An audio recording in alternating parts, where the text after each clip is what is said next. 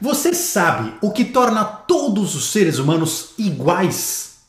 A busca frenética e às vezes egocêntrica pela felicidade. Tudo o que fazemos ou queremos em nossas vidas tem como objetivo final encontrar este estado de êxtase. Por que queremos um trabalho? Para buscar felicidade. Uma promoção? Pela felicidade. Uma viagem? Fazer exercícios?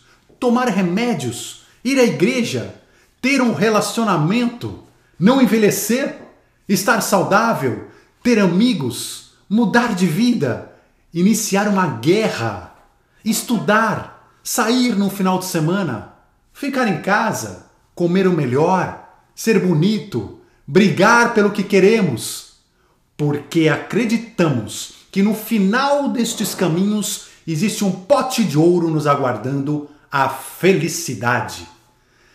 Porém, não é difícil perceber que quando conquistamos quaisquer destes objetivos, podemos até ter uma certa dose de júbilo no final.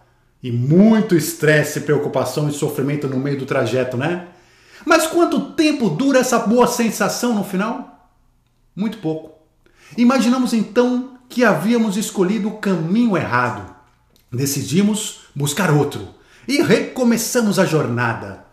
Retorna então o vazio da alma do buscador e o estresse, a preocupação e o sofrimento naturais ao caminho.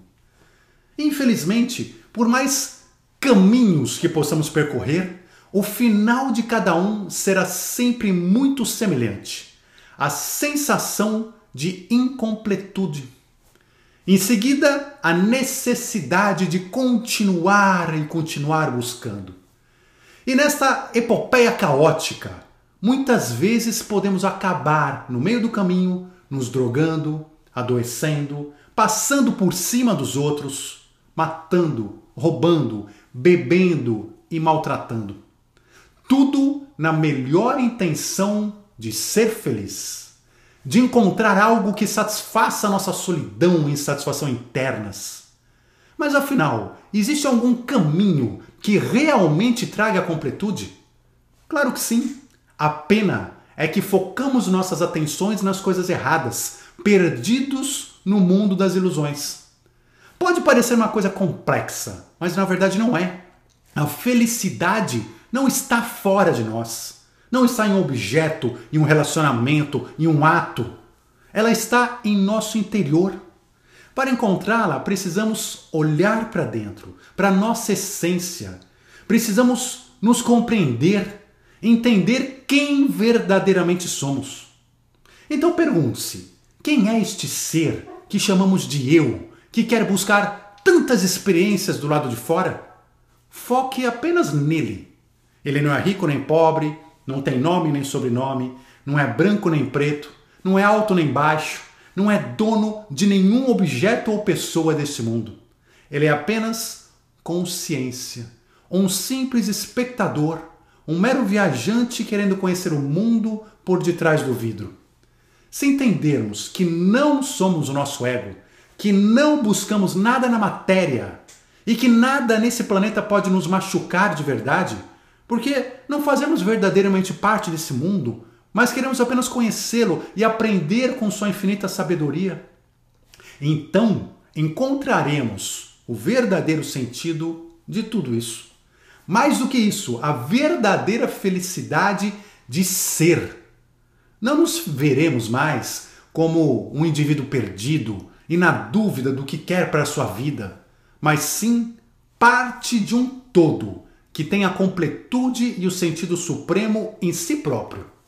Por isso, mais atual do que nunca, a máxima inscrita no templo de Luxor no Egito Antigo e também encontrada no templo de Apolo em Delfos. Conhece-te a ti mesmo. Sócrates dizia: Quando conhecemos a nós mesmos, podemos saber a verdade e mudamos nossa relação com os outros e com o mundo. Enquanto permanecermos presos no mundo das aparências, da ganância e do consumo, continuaremos acreditando que estamos cuidando de nós, mas na verdade significa apenas que ainda não nos encontramos, que continuamos perdidos, tentando entender com infelicidade o verdadeiro significado da vida. É preciso autoconhecimento para não se perder.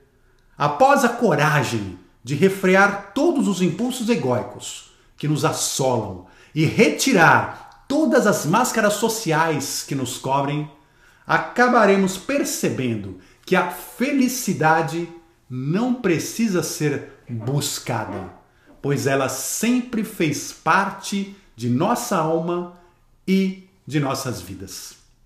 Um forte abraço, muita luz e até já!